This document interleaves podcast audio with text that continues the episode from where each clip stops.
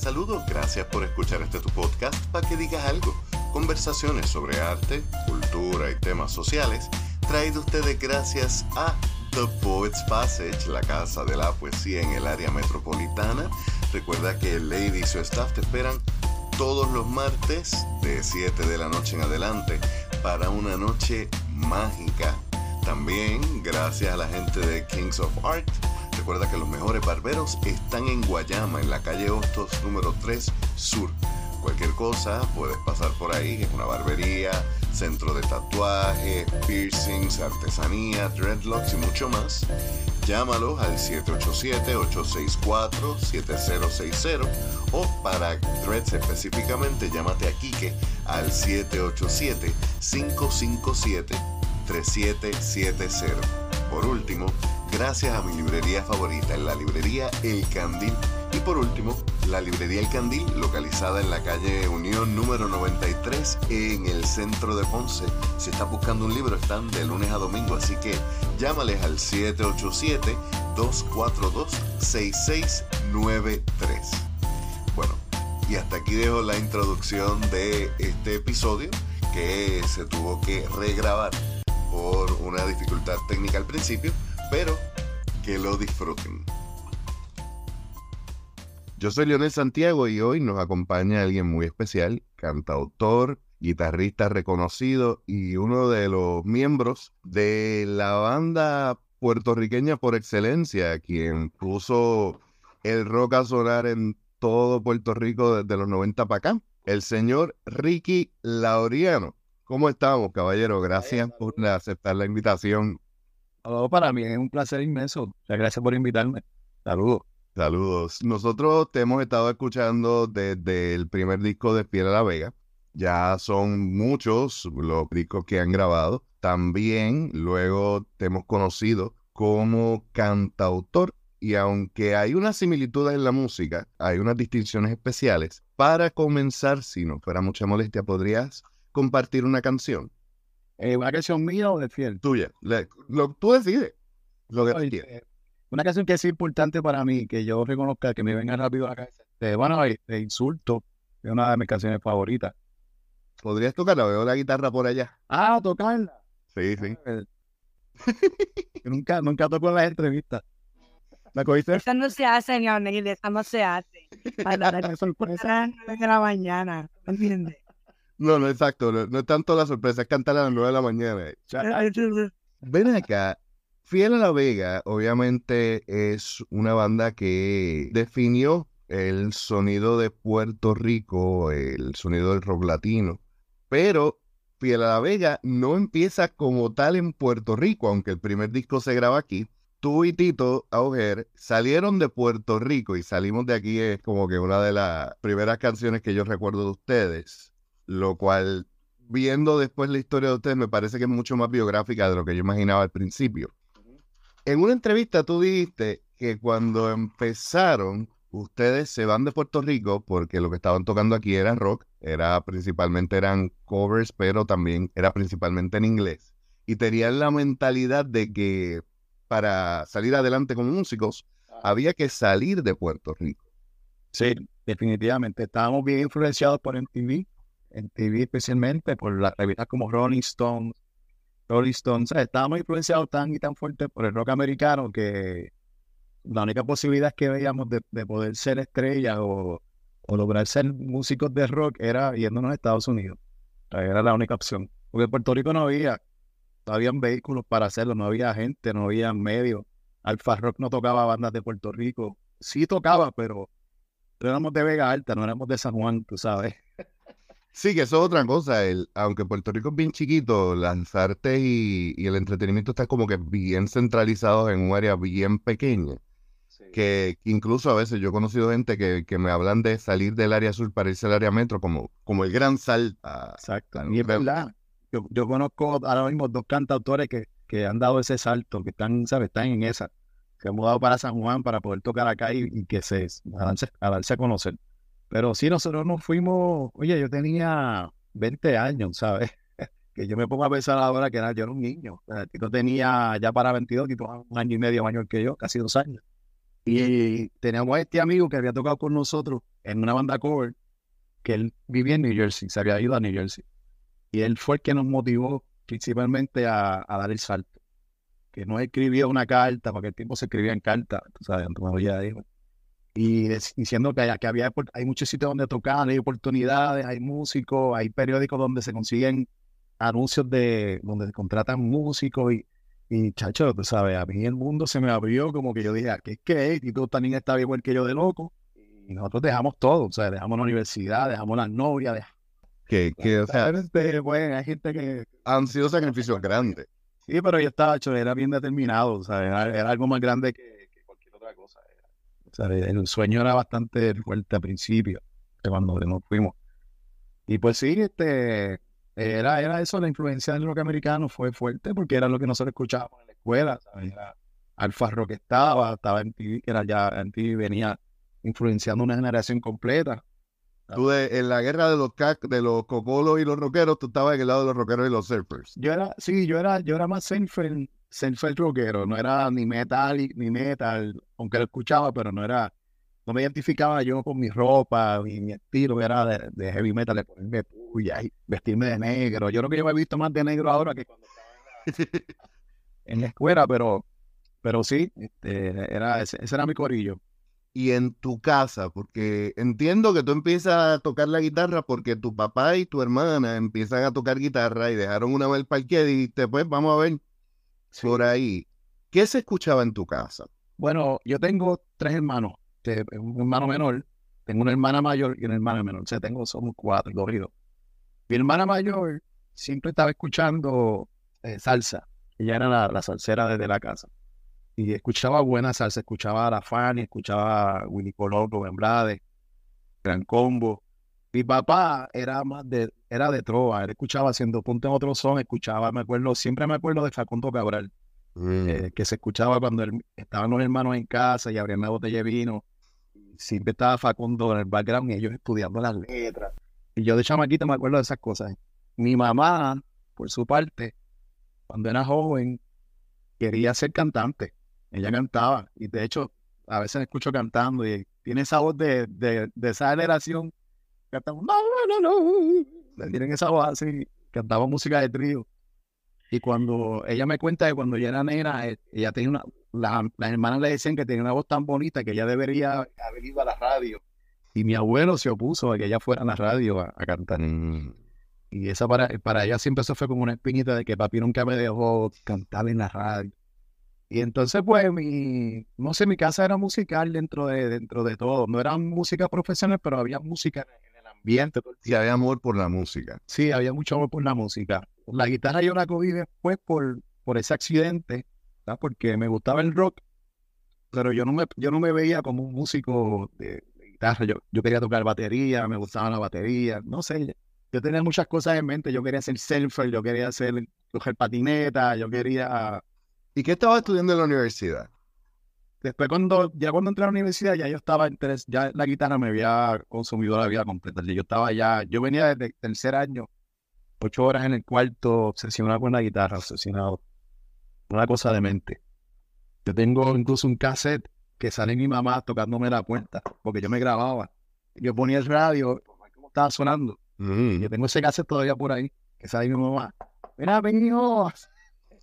La comida está lista hace rato. Pero era así. Ya cuando entré a la universidad, yo no sabía que iba a estudiar. Yo estaba perdido. Estaba claro conmigo. Pero para ese tiempo, pues, yo tengo una anécdota que yo he contado muchas veces.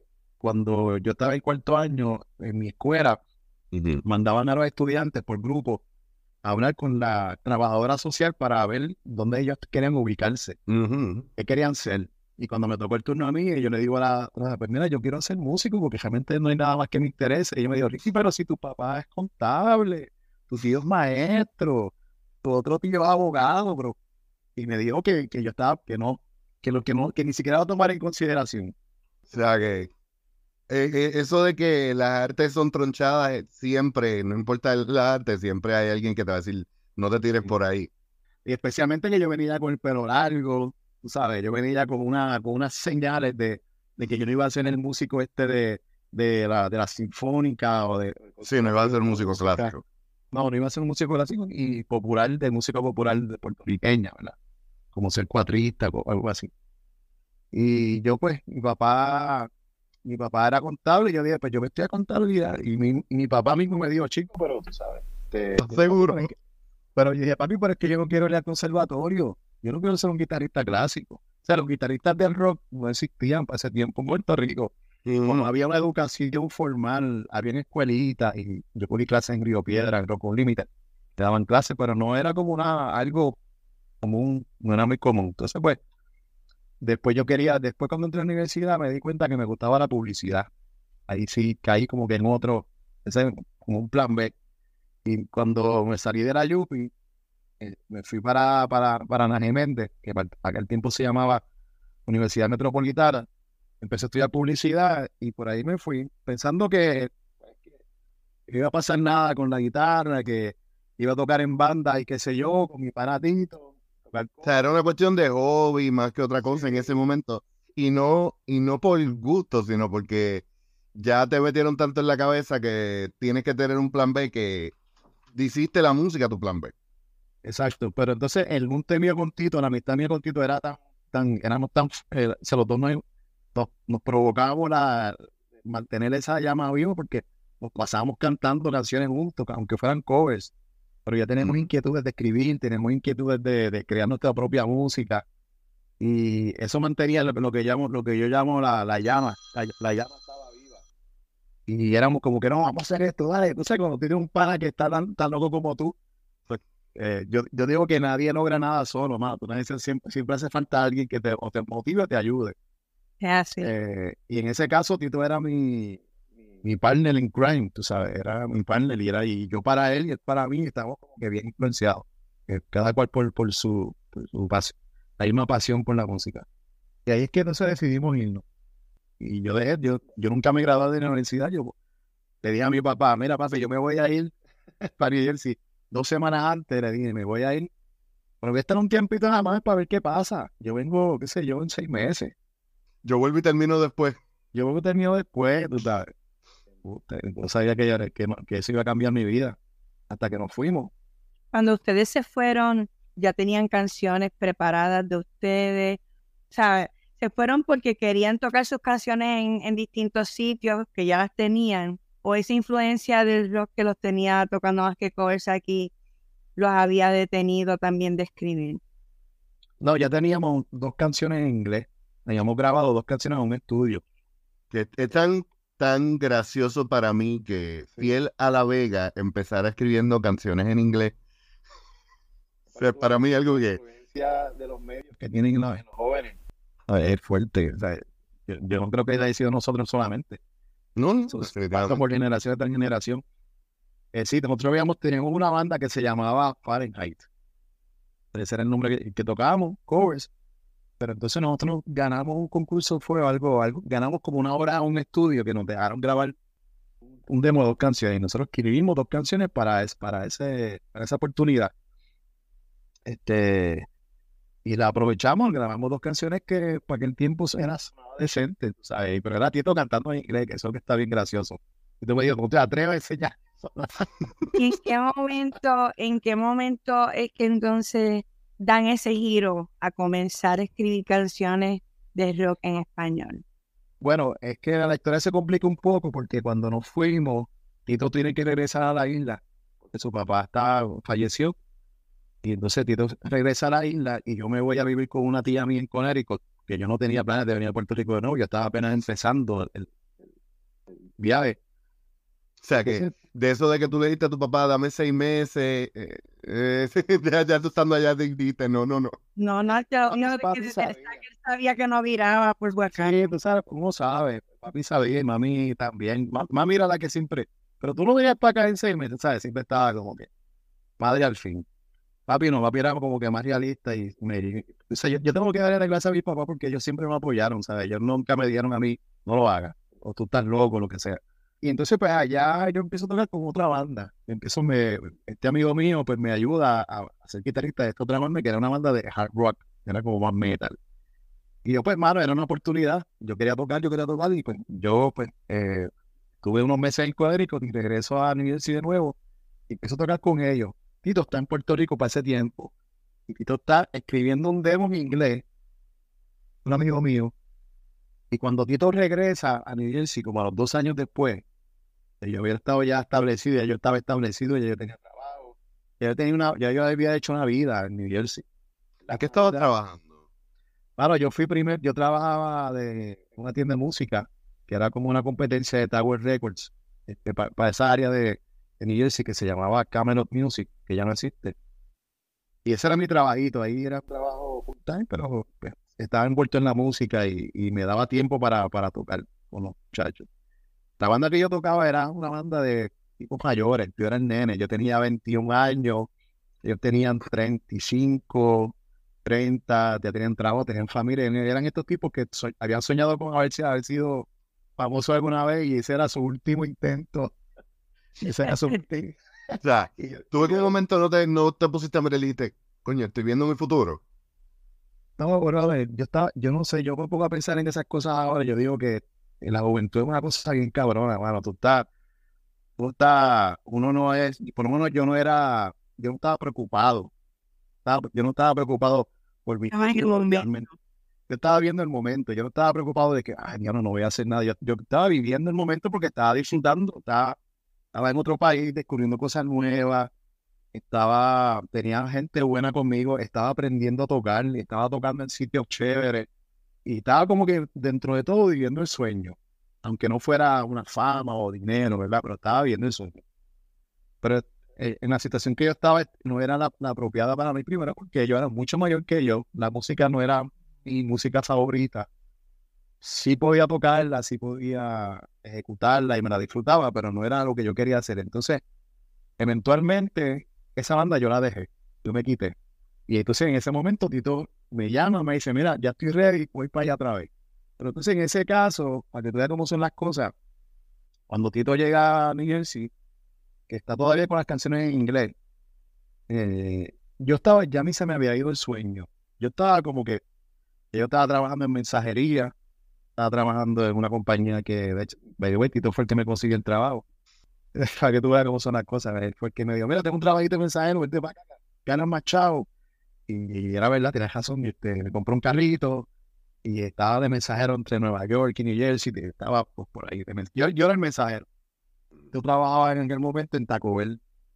Estaba en Taco Bell y tenía un part-time en UPS, una cosa así. La cuestión es que ya no estaba tocando. Me había quitado de la banda, me había mudado, se me había ido el sueño, porque yo estaba viendo tantas bandas allá y tantos músicos que estaban tan y tan fuera de liga. Y yo me sentía colonizado al fin, ¿verdad? Me sentía inferior en cuestión de que yo decía, es que este sueño es una locura, que yo hago aquí, tú sabes. Que hace un boricua tratando de ser rockstar. ¿Quién tú te crees que tú eres? Tú sabes. Y aparte de eso, pues yo conocía gente que estaba en las mismas que yo y me decía, no, nosotros venimos de Washington en una van, como hacía antes la gente que se montaba en una van y estaban de gira 3 meses comiendo latas de espagueti. Y pasando hambre, pero we trying to make it.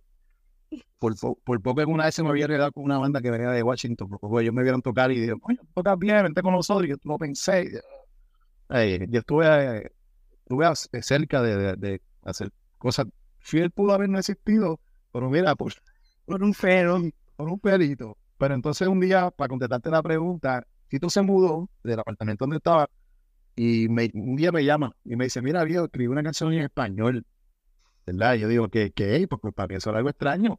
Porque si yo sabía de haciendo puntos, ya escuchaba música en español, pero de nosotros escribir una canción en español era como que algo bien lejano, o sea, no lo veía. Y cuando dice, te la voy a tocar por teléfono, me dice, dale, y cuando yo la escucho, era cositas así, la canción cositas así.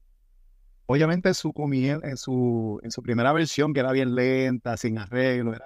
Sí. Y a mí me chocó bien brutal. Yo dije, wow, tú sabes, yo siempre supe que Tito escribía bien la letra, pero obviamente estaba empezando a desarrollar la parte poética de él, la parte de esa profunda de escribir de él.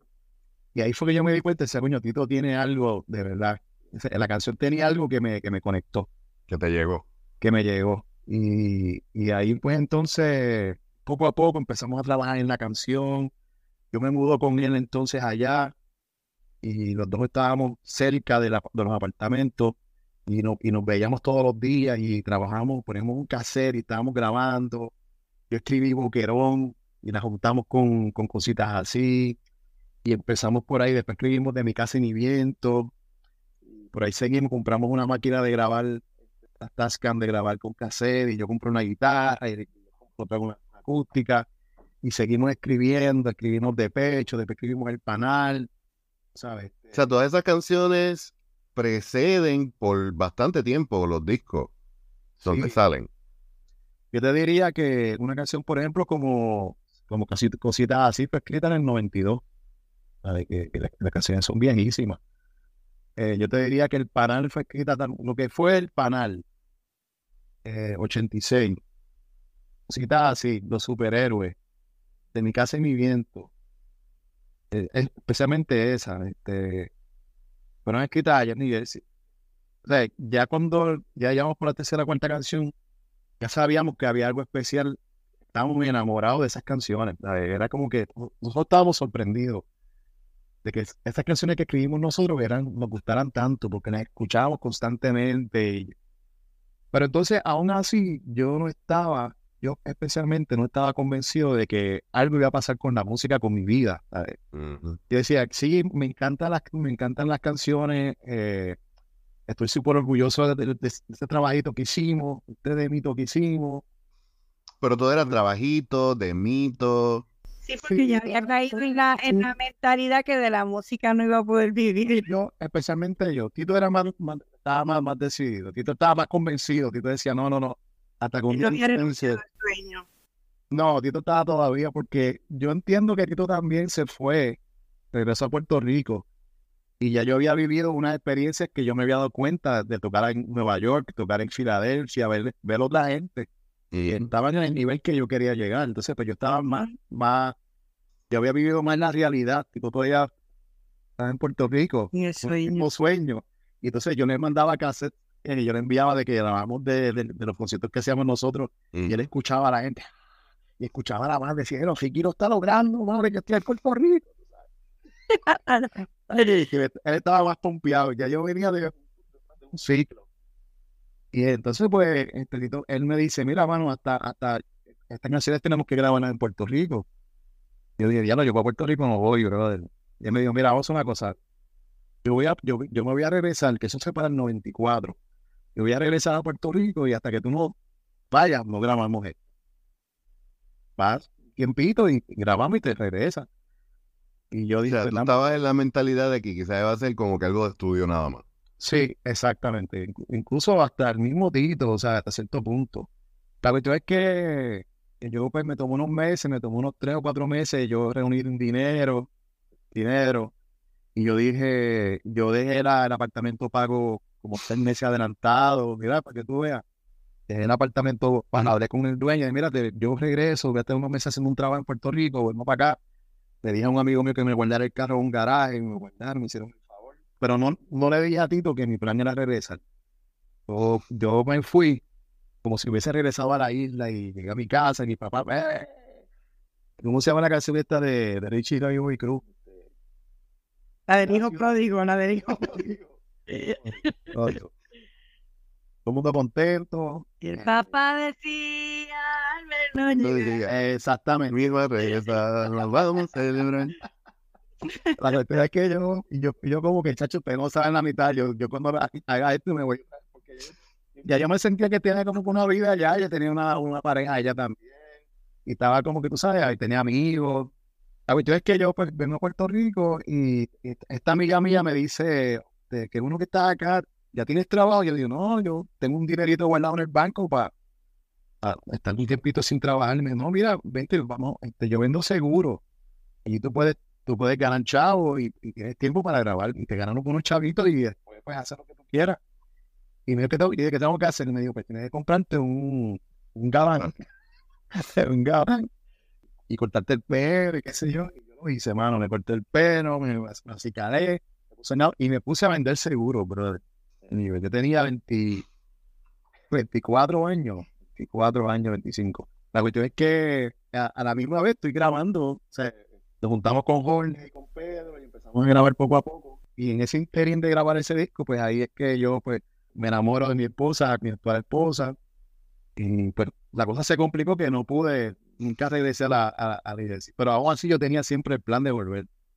Porque cuando el disco de Fiel salió, uno pegó instantáneamente. O sea, se tomó, le tomó, tuvo como casi un año. Sonando poco a poco, bajito por ahí. Y como al año fue que vino a pegar. Que ahí fue que nos cambió la vida. Y ese cambio, aunque obviamente tú dices fue un año, pero en realidad son más años porque llevaban trabajando on and off bastante tiempo. ¿Cuándo fue el momento en que tú dijiste, coño, esto es real? Aquí hay algo. Sí, pues como te dije, después que grabamos el disco, las canciones empezaron a sonar en una emisora que se llamaba El Sonocolor, que estaba en Cagua. Pero era una estación que tenía un alcance bastante limitado en el área de Cagua, por ahí. Y yo la escuchaba porque yo vivo en Cunco, tú sabes, y me llegaba, pero para mí, es que yo no sé, yo siempre he sido como que bien realista. Yo soy como un pesimista con deseos de triunfo. Sí, porque no me gusta. Eso está buena. Yo conocí al de pesimista informado, pero... Las decepciones me rompen el corazón. Entonces, nada, estábamos sonando cuando salimos de aquí. Eso fue emocionante. Fue emocionante escucharse en la radio. Y de esos momentos yo me los disfruté mucho, pero no fue hasta que el Guanabí empezó a sonar en todo Puerto Rico. Y yo lo escuchaba en los carros. Hubieron instantes que yo vi que la cosa ya estaba en otro nivel. Por ejemplo, yo estaba una vez en Plaza de las Américas y yo estoy en la fila de Specs. Me vendían CD. Y estoy en la fila y como hay dos personas al frente mío en la fila y está este chamaco con dos CDs de nosotros. Y cuando yo miro así, que yo veo dos CDs, a mí el corazón se me quería salir como que no podía creerlo y el chamaco los paga. Y el chamaco de la cara dice, chacho, esta gente están pegadas. Y yo estoy dos filas antes, nadie me conocía. Estaban pegados, pero nadie sabía quién eran. No, y hasta mucho después, pero yo estaba en shock. Y eso fue, una vez estoy en un teléfono en el expreso, cuando antes tú te parabas en el peaje a hacer llamada, no sé si todo eso está por ahí, y me paro así, el tipo, se está haciendo un tipo en el carro y está con las flores de Emilio a tu gente, y yo estaba en shock, no podía creerlo, y entonces iba al mall y escuchaba al Guanabí sonando, y iba al otro sitio y estaba, había algo pasando, y yo decía, ya no, mano, esto algo está pasando. Sí, estamos como que poco a poco la industria se da cuenta de quiénes somos nosotros y que empiezan a buscarnos para entrevistas, nos empiezan a contratar para tocar, tenemos la prensa, estamos saliendo en la prensa, pues ya tú te das cuenta de que no es nada, ¿cómo se llama? Efímero, es algo que está pasando fuerte y nos está consumiendo el pensamiento y la vida en general, porque tenemos estos compromisos, estamos saliendo en televisión, tú sabes, qué sé yo, y éramos unos nenes, pero estábamos bien conscientes de lo que estaba pasando, ¿sabes? A mí me tomó un poquito más tiempo de los muchachos de poder aceptar que esto iba a ser mi vida por un tiempito, por un par de años. Yo estaba más incrédulo, porque estaba como que, coño, pero es que yo no me puedo, yo decía, no me puedo, voy a trabajar 100%, a dar el 150%, pero no me voy a dejar llevar por la cuestión de la fama ni la cuestión de los chavitos para pensar que esto va a ser para toda la vida, tú sabes. A mí me criaron así. Y nada, el Guanabí fue lo que cambió todo realmente. Esta canción fue lo que cambió todo el panorama para nosotros. ¿Esa la escribieron también afuera o acá? Esa canción, cuando Tito trabajaba era grip de filmaciones, eso, trabajaba esta compañía. Un amigo de él que era director escribió esta película y Tito estaba trabajando con él y él le dice a Tito, oye Tito, no, él le dice, Tito le dice a él, oye, me enteré que tienes que hiciste una película, yo tengo una banda y estamos haciendo un disco, déjanos hacer una canción para la película. Y él dice, dale, sí, escríbela, me envían, la escuchamos, la chequeamos. Y Tito escribe Guanabí. Pero eso es lo gracioso, es que Tito ya nosotros habíamos terminado el disco. y ya estaba, ya lo habíamos, ya estaba ready, para nosotros estaba ready. Y Tito me llama y me dice, mira, tengo esta canción de que Mundo me dijo que escribiera. Mundo era el chamaco, el director. Y la canción trata de... Yo dije, me dijo, vamos, ¿quieres escucharla? Y me envía, no, me dice, vamos a grabarla y hacemos un demo para presentárselo a él. Y cuando yo voy a la casa, empezamos a tocar, a que me empieza a enseñar, yo digo, no me gustaba la canción. ¿No te gustaba? No, a mí no me, al principio no me gustaba, pero yo como que yo dije, pero ¿qué vamos a hacer con la canción? Entonces como que yo dije, vamos a tener una conguita, vamos a tener... Pesimista hablando. Sí, vamos a tener una percusión ahí para que podamos dar un poquito de vida. De vida. Y ahí que yo llamo a mi cuñado, Papo Román, que pasé tiempo era mi cuñado. Y yo sabía que Papo tocaba conga y bongo, y le dije, Papo, mira, una canción que le hace falta percusión, tú vendrías al estudio. Sí, vamos para allá. Y Papo grabó demo con nosotros, ¿verdad? Y lo grabamos en casetito. Y yo venía escuchando en el carro, porque todos lo hacíamos a cassette.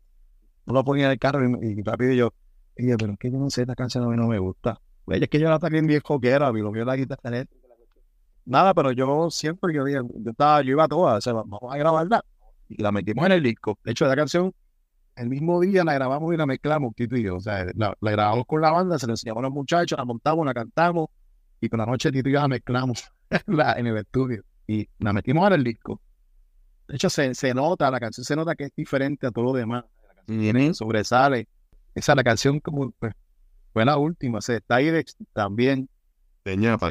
De ñapa, bro. O sea, todo está, para que tú veas que nosotros siempre decimos, no, que nosotros todo fue suerte. Todo fue suerte. Porque te pones a sacar cuenta, es verdad, no había un plan maestro. O sea, no había un plan maestro.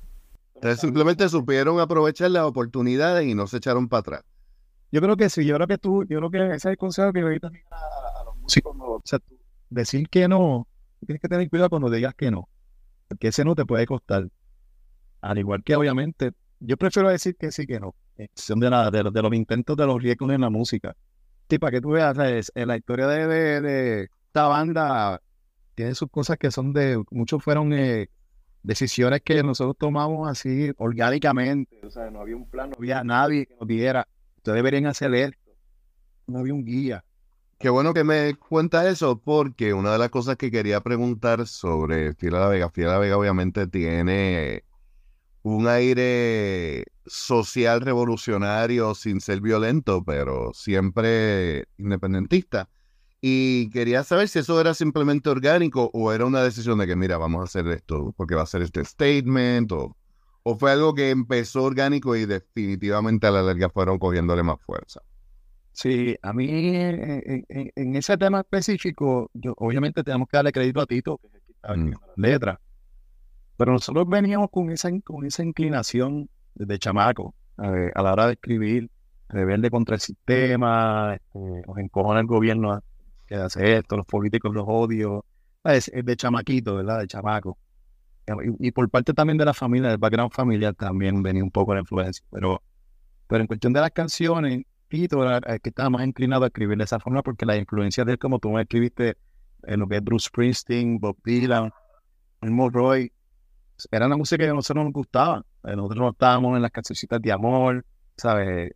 No, yo creo que no estábamos en las canciones que no tuvieran un significado fuerte, que no tuvieran un sentimiento fuerte. Sí, o sea, no estoy descartando las canciones de amor porque también tenemos. Pero en la cuestión de la político, se fue desarrollando poco a poco, porque hasta en el primer disco está, desde el primer disco está, pero durmiendo, unas, ¿sabes? Salimos de aquí.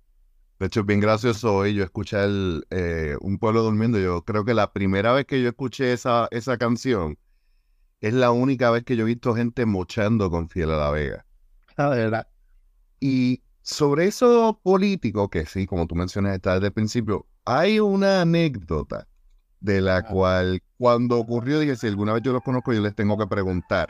Cuando ustedes estaban más... Dios mío, mala mía, no sé si escuchan al perro del vecino. Tranquilo. Gente que está cantando. Hubo una situación que cuando yo recuerdo haber visto esta nota en el periódico, es decir, en un momento los conozco, les tengo que preguntar. En un momento ustedes los invitan a tocar y ustedes les habían dicho que no podían sacar la bandera, si no me equivoco. Bueno. Era algo del gobierno. Bueno, era en una actividad en Plaza Acuática. Ajá. Esa es la que te menciona, porque nosotros tuvimos unos cuantos incidentes, pero ese fue el más. Yo recuerdo que hubo una que creo que Tito dijo, nos vamos sin chavos, pero felices. O... Esa fue en Plaza Acuática. Que no recuerdo el mes ni el año, pero me acuerdo antes del suceso ahí. Lo que pasa fue que quien estaba auspiciando esa actividad era el presidente de la juventud, era presidente de la juventud del PNP en ese momento. Pero era un tipo importante, tú sabes, no era cualquiera el tipo.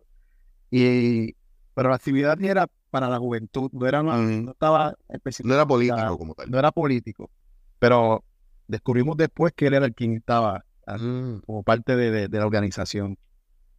Y entonces, en medio del show, alguien nos dice, mira, que fulano dijo que no toquen, salimos de aquí. Digo, o sea, yo digo, nosotros no teníamos cuánto, yo tenía 26 años, 25 años. O sea, yo no me imagino ahora a un adulto diciéndole, mira, no toques, es tan... Pero el tipo sí lo dijo, el tipo dijo, no toquen, salimos de aquí. Entonces yo dije, yo me acuerdo que nos dieron a mí y yo le digo a Tito, mira, Tito, que nos toquemos, así como que sarcásticamente, mira, que nos toquemos, salimos de aquí.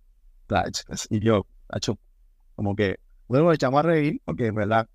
Y ahí fue que Tito vino, aprovechó el momento y nos dijo, en el micrófono, pero nos acaban de pedir que no toquemos, salimos de aquí. ¿Y para qué fue aquello, muchachos? Aquello se quería caer allí, aquello estaba lleno y el tipo estaba rabioso atrás y nosotros rompimos a tocar la canción. De ahí es que Tito dice lo de que vamos sin chavo, que se yo, pero que se joda, ¿vale? Y ese fue muy revolú, pero nosotros salimos de allí. Sí, pero les tumbaron el sonido. Wow. No, yo creo que porque esa canción usualmente era la última canción, así que ya estábamos terminando el show, así que... Pero tocamos la canción completa. Y la cuestión fue que al otro día, yo me acuerdo que mi papá me llama y me dice, mira, te están hablando de ustedes en WKQ. Están hablando de ustedes. Y ahí fue esas primeras veces que yo empecé a notar que nosotros estábamos, no solamente en la parte musical, sino que la parte sociopolítica estaba como que teniendo un efecto con la música de nosotros. Y ahí como que yo dije, wow, o sea, esto está en otro nivel. Entonces, ya no somos la bandita esta de rock. O sea, ya no son Fahrenheit. Son Fahrenheit. La canción de damos un momento para probarse. Ya lo probaron. Exacto. Y de ahí para abajo, pues yo creo que entre eso fue un suceso, hubieron otros más. Yo en verdad, en la cuestión de la parte de memorabilia, soy malo, pero hubo momentos que nos querían, ¿sabes?, restringir un poco la cuestión del significado que tenía la banda, porque ellos traen gente y el negocio es bueno, ¿verdad?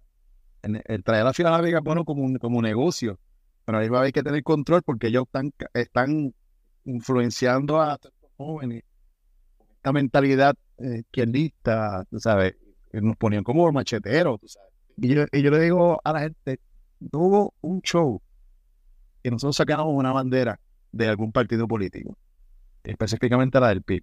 Nosotros nunca sacamos una bandera del PIB, nunca. Nosotros nunca hicimos actividades pro partidos específicos, ¿sabes? Sí, la bandera de Puerto Rico siempre la gente las tenía y nos las daba y nosotros, ¿sabes?, los usábamos. No, ¿sabes? ¿Qué tiene que ver eso? Es triste que incluso, yo diría que hasta antes de María, la persona que tuviera muy de cerca una bandera ya automáticamente se le tildaba de izquierda o de independentista exagerado, cuando simplemente es un símbolo nuestro. Claro. Que es el más que se usa. O sea, la bandera de Puerto Rico está en todo el mundo, todo el tiempo. Y nosotros no éramos la excepción, pero también habían actividades que nos tocábamos que estaba el FBI, que decía, mira, allá arriba estamos del FBI tirando fotos. Estamos conscientes de todas estas cosas. O sea, que sí hubo un ojito gubernamental ahí siempre.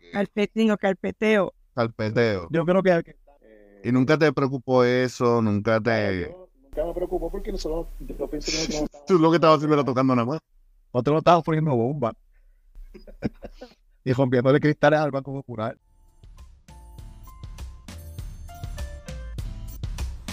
Y vamos a dejarlo hasta aquí el día de hoy. Gracias a Julie Laporte por acompañarme durante esta conversación, y todavía queda mucho más que desembuñar y digerir de esta conversación con un tipo interesantísimo y súper agradable. Como siempre, en las notas del episodio vamos a encontrar los enlaces para contactar a nuestro invitado y los enlaces para nuestros auspiciadores. Les recordamos también que están nuestros enlaces para visitarnos en las redes, nuestro sitio en internet y, muy importante, nuestra tienda.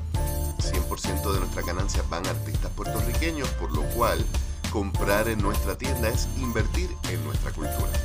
Yo soy Leonel Santiago y nos escuchamos la semana que viene.